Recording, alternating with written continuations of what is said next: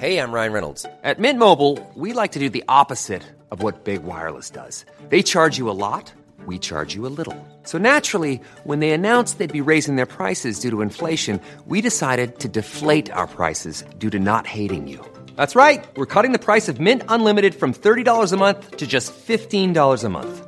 Give it a try at mintmobile.com/switch. $45 up front for 3 months plus taxes and fees. Promo rate for new customers for limited time. Unlimited more than 40 gigabytes per month slows. Full terms at mintmobile.com. Hello and welcome to Extra Time, a web-only program from Radio New Zealand Sport. I'm Stephen Hewson.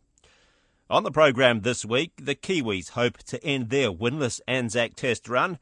We preview the Trans-Tasman Netball semi-finals with two New Zealand teams into the playoffs for the first time. We talk to Hayden Paddon on just how far off he is from making the top echelon of the World Rally Championship. And as the Rugby World Cup gets closer, former All Black Jeff Wilson talks about his experiences at the tournament. The Kiwis are chasing their first Anzac Rugby League Test win in Australia when they play the Kangaroos on the Gold Coast tonight. Since the introduction of the series in 1997, the only Test New Zealand's won was at the North Harbour Stadium in 1998. But being the current world champions and Four Nations title holders has given the Kiwis a major confidence boost in recent years, and centre Sean Kenny-Dowell told Vinnie Wiley they're banking on that seeing them through tonight. That has been talked about as well, and I think that in itself is motivation, to perform well on Friday, and it'll be awesome if we can pull this one off. I don't think it's been done for 13 years, so it would be an awesome achievement to win this game. And Australia, obviously the likes of Jonathan Thurston back there, so they're just, stronger again, aren't they? 13 Queenslanders. I mean, you're effectively playing Queenslander. What do you make of the lineup for Australia? Yeah, they've got some real strike power there, and, we're definitely going to have to be on our game defensively to compete with them. And I'm very confident within the boys, and I'm really looking forward to the challenge of it. A lot of the boys have played together before, so, we'll work on the combinations that we're already used to, and, just try and build on those ones that we've already got there. Obviously a massive year personally for you last year in 2010, making the final, and then obviously all the personal accolades as well. Do you feel like more of a senior player now coming into this Kiwis environment? Oh, not really. I just feel, the boys here are really welcoming, but it feels good to be a part of the group, and I'm really happy with that. And, still got friendships from last year, and that's something that we'll never get. But, yeah, the boys are pretty tight, so it feels awesome just to be a part of it again. How are the two new caps? I mean, obviously Lewis hasn't played a test yet either, but he's been involved in the squad before. How are the two new caps, Matt Duffy and the other young man? How are they fitting into the team? I think they're going to be awesome for the team. They're both really good players, and the boys are welcoming them along very nicely, and they'll fit in very well here. And they just did their speeches on the bus, which was pretty funny. And I think they'll be fine, mate. I think, we just have to perform on the day and come with the right attitude and, stick to our game plan. If we do that, it'll be a very good game, and I'm very confident in the boys and the structure that we've got that we can compete very, very well. In terms of translating NRL form into the test environment, is it sort of different when you come into that test environment? Do you sort of grow an extra leg, does NRL go out the window and, it's a completely different environment playing Australia and playing International League? Oh, yeah, you get to play with some of the great players, in the game, and I think that in itself is motivation, to perform out there on the biggest stage, in the test match. So, I think it's a little bit different, but it's just really good to play with some of the players that you get to play against each week and see the skills that they bring to the table. So it's an exciting experience. What's sort of the message that you guys are focusing on this week? I think, just really pulling together as a team, and, we're really tight, but we want to really stick together and get on the training paddock and gel really well, and just work really hard throughout the week to make everything we do is being really professional. We don't have very much time, so we just want to make every post a winner and get out there and perform on Friday. That's Kiwis centre Sean Kenny-Dowell speaking to Vinnie Wiley. The Waikato Bay of Plenty Magic are claiming home court advantage, even though they're playing the Queensland Firebirds on the Gold Coast in the major semi-final of the Trans-Tasman Netball competition on Monday night. Brisbane's the usual home for Queensland, but Magic captain Casey Williams believes with the strong New Zealand population on the Gold Coast, the shift in venue will play into their hands. The Firebirds are unbeaten this season, but Williams is hoping the same fate will befall them as it did the New South Wales Swifts last year when they went unbeaten during pool play, only to lose both playoff games and fail to make the final. We're hoping that, but I doubt it's going to be like that. I definitely don't think they're just going to, let us walk all over them. So it's going to be a tough match, but we've got nothing to lose and we've got heaps to gain. And as a team, we've moved on, I think, from when we first played them, and we've taken big steps forward. Because that was only sort of 3 or 4 points, wasn't it? You lost in the pool play. Yeah, it was 4 points. Yeah. So what has improved over those sort of 6 weeks? I just think off court as well, we've become more of a team. We always were, but I think we've just grown as players and as people at the same time. But also, I think out on court, I think the top 2 inches has really come into play, and we are keeping the position of our ball and our D end or everywhere. We're just having a go for stuff. You feel as though you've sort of hit top form. Are you at where you should be come playoff time? I think we are. We've had our ups and downs, and we've been through our transition stage, and we've had a couple of losses, and I think we've sort of dealt with everything this year. We've gone into extra time, and we've sort of covered all the scenarios that could happen. And I think we're ready for it. And as I say, we've got nothing to lose. Do you think this unbeaten run of the Queensland Firebirds might play on their minds at all? I think so. It only takes one player to think, oh my gosh, we could lose. This could be the one time that we do lose. And, as soon as there's one person with a doubt, it can be catchy. And, on my side, I hope they do think that. Because this is also the first time they've made the playoffs as well. How much of a factor is that going to be? Yeah, it is. It's huge. They'll be really excited about that. And like us, we've been there 4 times and we've been the bridesmaid just about every time. So I think it's time that we brought the final back to the Waikato. I suppose that's the other side of the coin, isn't it? You've been there every year, but you haven't quite managed to top it off. Yeah, it is, and I think we owe it to ourselves. And to our coach management and our families and friends to go out there and execute the game plan, and whoever wins will be the most deserving. Is that going to play on your players' minds though, the fact that you've got to the finals each of the 4 years but never won? No, I don't think it does. We talk about it to the players that have been there and done that to find out if there's anything we can change or do differently, but it's different people, a different team, a new year. And as I've said right from the start, I think there's like an unreal feeling in our team that we can win this year. So, we're just going on that at the moment and keeping our heads up. There's often much talked about the whole pressure in playoffs. Is it a big factor, or is it maybe overplayed at some times? It can affect some people, differently. Everyone's different. Personally, I like the pressure. That's when it's time for you to bring out, everything in the game book. But others haven't been there before and they may not know, but that's what we're there for, to help them through and just for them to relax and enjoy themselves. The other factor too is there are 2 New Zealand teams into the playoffs this year. Pleasing from that wider perspective? Yeah, no, that's really good. I think each year the ANZ champs, New Zealand has improved. We've all... even the Pulse this year, they've won 3 games. So I think each year everybody is getting better and the competition's getting tougher. I was talking to the Waikato Bay of Plenty Magic netball captain, Casey Williams. The Magic play the Queensland Firebirds on the Gold Coast on Monday night, the winner advancing directly to the final, which they'll then host.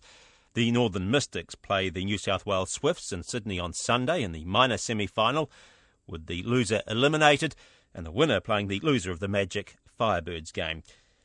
You're listening to Extra Time, a web-only program from Radio New Zealand Sport. I'm Stephen Hewson. The South Canterbury rally driver, 24-year-old Hayden Paddon, still holds a burning ambition to compete at the highest level of the sport. Paddon is favourite to win this weekend's Rally of New Zealand in the Waikato, which is not part of the WRC Championship. Paddon competes in a couple of World Rally Championship events in the production class, which he hopes will eventually lead him to drive in the top class.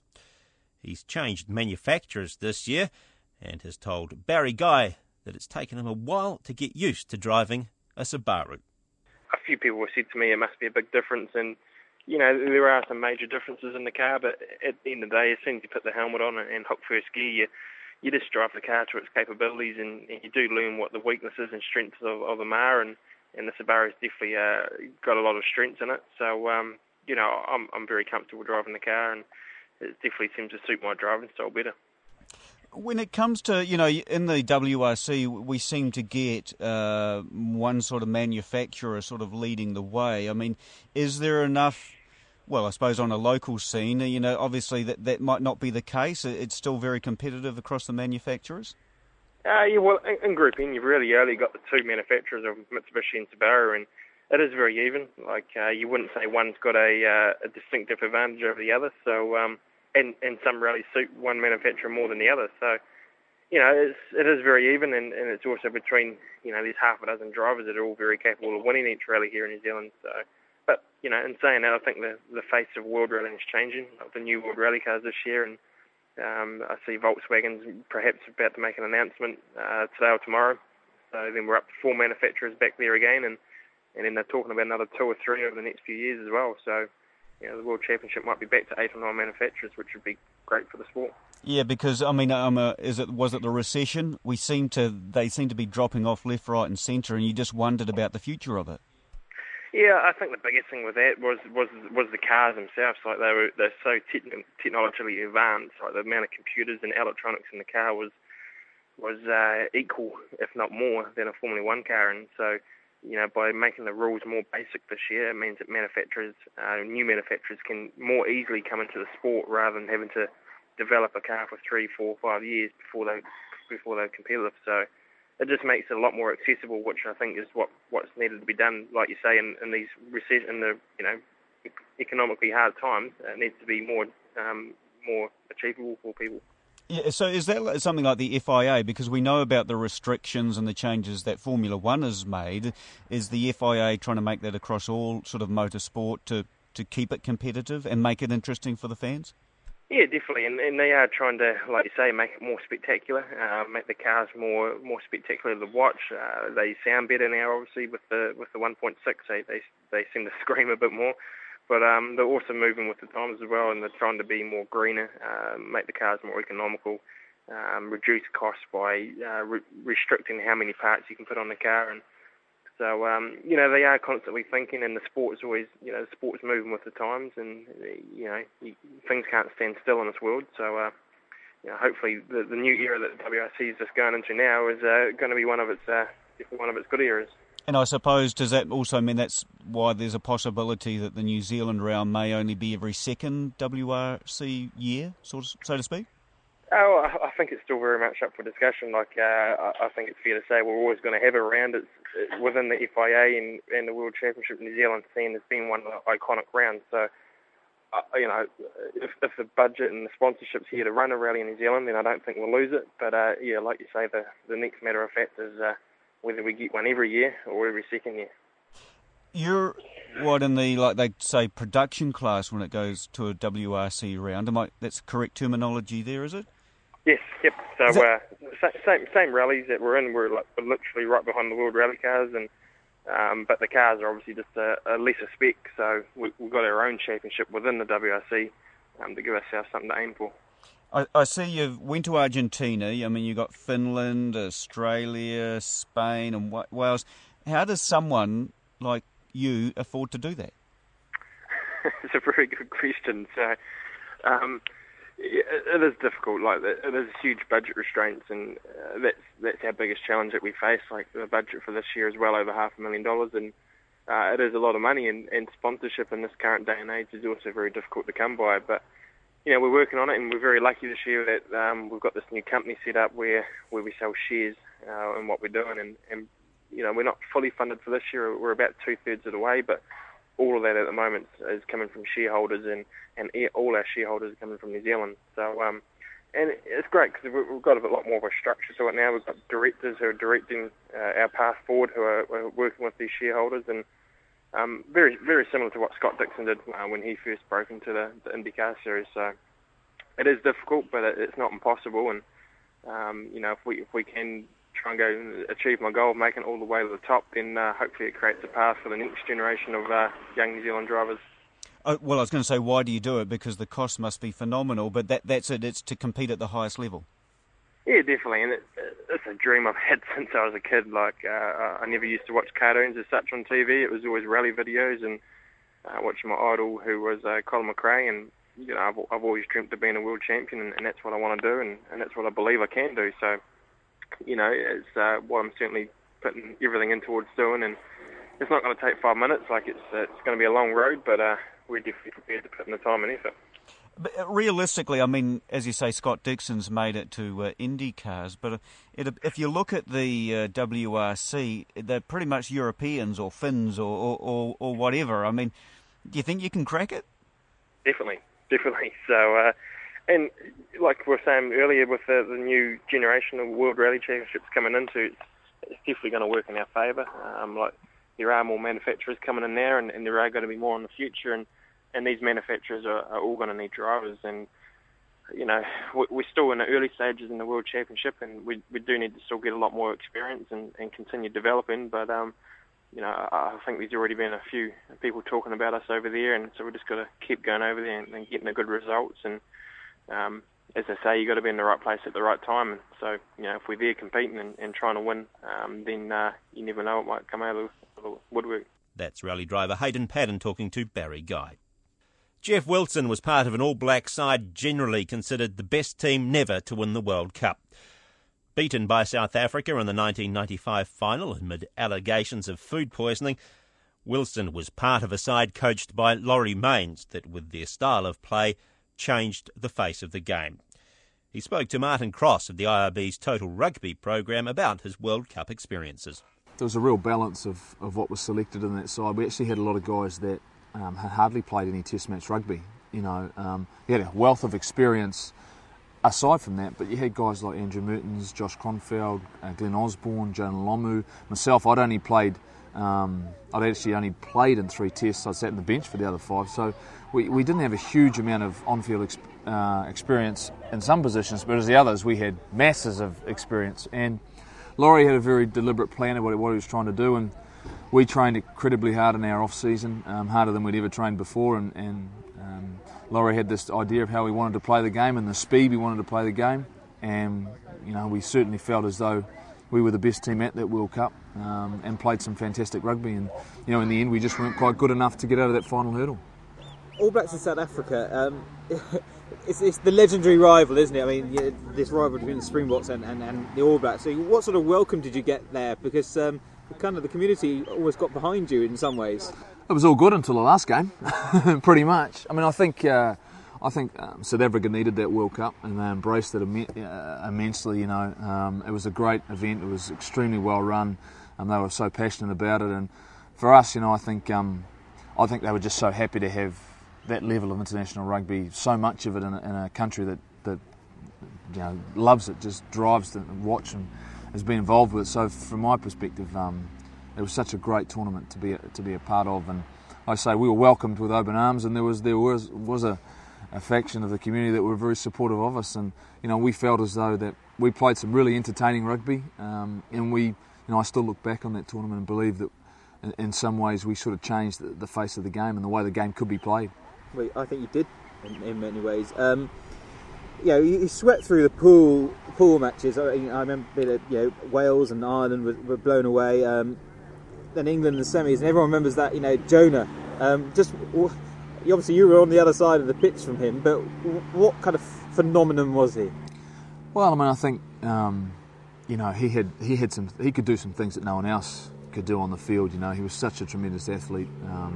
You know, I was unfortunate I had to play against Jonah growing up as well, you know, so it wasn't the first time I'd seen him in action, but, you know, I'd known Jonah for a few years before that. I'd played some age group rugby in New Zealand secondary schools when he was a number 8, you know, and I think, I mean, what he was able to do as a player in that tournament was something phenomenal, you know, and you don't get to see that every day, and I say I was glad I was a part of it, and, you know, he may not have played like that for a long time in his career, but He showed people what the future of the game could possibly be like. We haven't seen another one like him yet, and you know, I think it'll be a while before we do see someone like him again. But you know, I think he handled the pressure incredibly well, and I think Laurie coached him very well and managed him well, and you know, we had such a, I think, a strong group of experienced guys around him that that helped him play what I think was just the most sublime rugby. Memories of the final. Yeah, I've just written down things that came into my head. Mandela, the drop goal, but most importantly, some of you weren't very well. I mean, there's lots of myths and legends about this, you know, Susie, waitress. You came off at half-time, and so clearly people were unwell. Yeah, I mean, it was an unfortunate situation for us, you know, and, you know, I would say two-thirds of the team were affected in some way. I mean, I was one of the guys affected the worst, but, I mean, overall, we went into that game knowing what we had to do to win, and, you know, I certainly don't think we've got any excuses. I think for some of us, it made it a little bit more difficult, but we had every chance to win that game, you know. And, you know, in the end, they did what they needed to do. And, you know, I, in terms of the day, my memories are a little bit vague because basically for two days beforehand, I'd eaten a bowl of soup and a bread roll. That's all I'd actually managed to hold down. So, you know, some of us found it incredibly tough, but... You know, in terms of what it did for South African rugby, and it certainly, I think, put their aura back in place. The fact that, you know, the mantra that they had before apartheid and the time being out, you know, they were well and truly back and a force to be reckoned with. And for us, probably more frustration because, you know, I don't think we were able to play our best game collectively as a group. But we still were able to have an opportunity and didn't quite get there. And it's going to be 15-12 for eternity, and for us as players, you just live with that. 4 years later, perhaps, was it a different atmosphere in the All Black team then? I mean, were you as good? Was it a stronger group? Because on the outside, perhaps not, but then you stormed through the pool matches. Yeah. I mean, I think, as we know, World Cups are about winning three big games, you know, quarters, semi-finals, and... You know, we'd had a great 96 and 97. 98 was very scratchy, where we lost a number of games in a row. 99, we'd sort of rebounded a little bit, but we certainly didn't have the experience that we had in 95. And in the end, that's what the toll was taken. And, you know, we struck a French team that played some sublime rugby for 20 minutes, you know. And...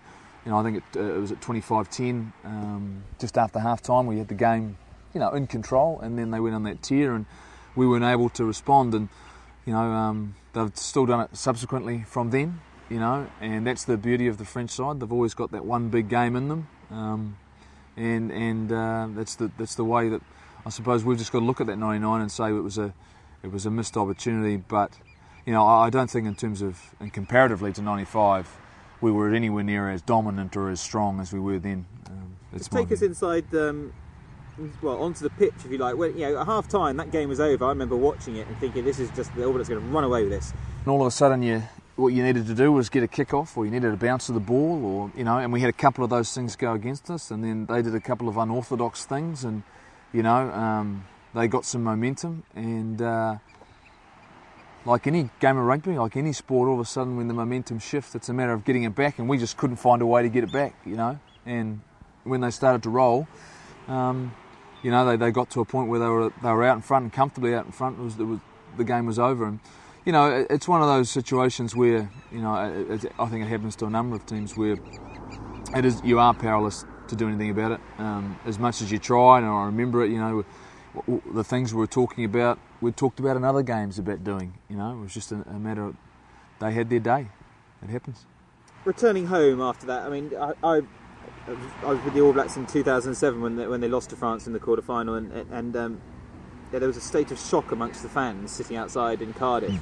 When you came home from that 99 World Cup, were the players, you know, how did you cope with it? I didn't come home. I stayed in Europe and went on tour, actually. I went on tour with my mum. We had a look around Europe. I mean, I was planning to come home, but then because I'd got knocked out early, I stayed over there. Perhaps was that the best thing? Well, I mean, I think... New Zealanders are very passionate about the game, and they want the All Blacks to do well, and their expectation is the All Blacks to win, you know. So I don't think that's ever going to change. You know, I think certainly the feeling after 95 versus 99 was very, very different. You know, in 95 they could see or believe that we'd done everything we possibly could. There was some doubts about some selections maybe in 99, and there was some questionings, and, you know, the public, I think, bought more out of frustration. 91, 95, 99, we're going in as favourites and not winning. In the end, the players and the coaching staff in particular of the 99 team bore the brunt of a public frustration. That happens, you know, and, you know, I think like Josh says, the best thing is to go away and, you know, let people try and get over it. And, you know, people are going to point the finger, and you can't control what other people think. And, you know, I know when we were there in 99, we believe we did everything we could to win that tournament, and it just wasn't meant to be. Moving on, let's look at this tournament. Do you think the All Blacks are going to be celebrating at the end of it? Well, I mean, they've got to go in as favourites. You know, I think in any World Cup, we always go with the most. We've got the most talented team. That's pretty much it. We've just, I suppose, got to carry on the good form from last year. We're going to rely heavily on a few players, but the core group of guys that the coaching staff have developed have all become really solid and talented and good performers consistently at the international level. So we've got to go in as favourites. And we've got that home field advantage. You know, you hate to say it, but we should win this World Cup. You know, I think it's actually ours to lose. That's former All Black Jeff Wilson talking about his career. And that's Extra Time for this week. Remember, you can catch all the latest sports news on our website, radionz.co.nz. I'm Stephen Hewson. Bye for now. Hey, it's Paige DeSorbo from Giggly Squad. High quality fashion without the price tag. Say hello to Quince. I'm snagging high-end essentials like cozy cashmere sweaters, sleek leather jackets, fine jewelry, and so much more. With Quince being 50 to 80% less than similar brands. And they partner with factories that prioritize safe, ethical, and responsible manufacturing. I love that. Luxury quality within reach. Go to quince.com/style to get free shipping and 365-day returns on your next order. Quince.com/style.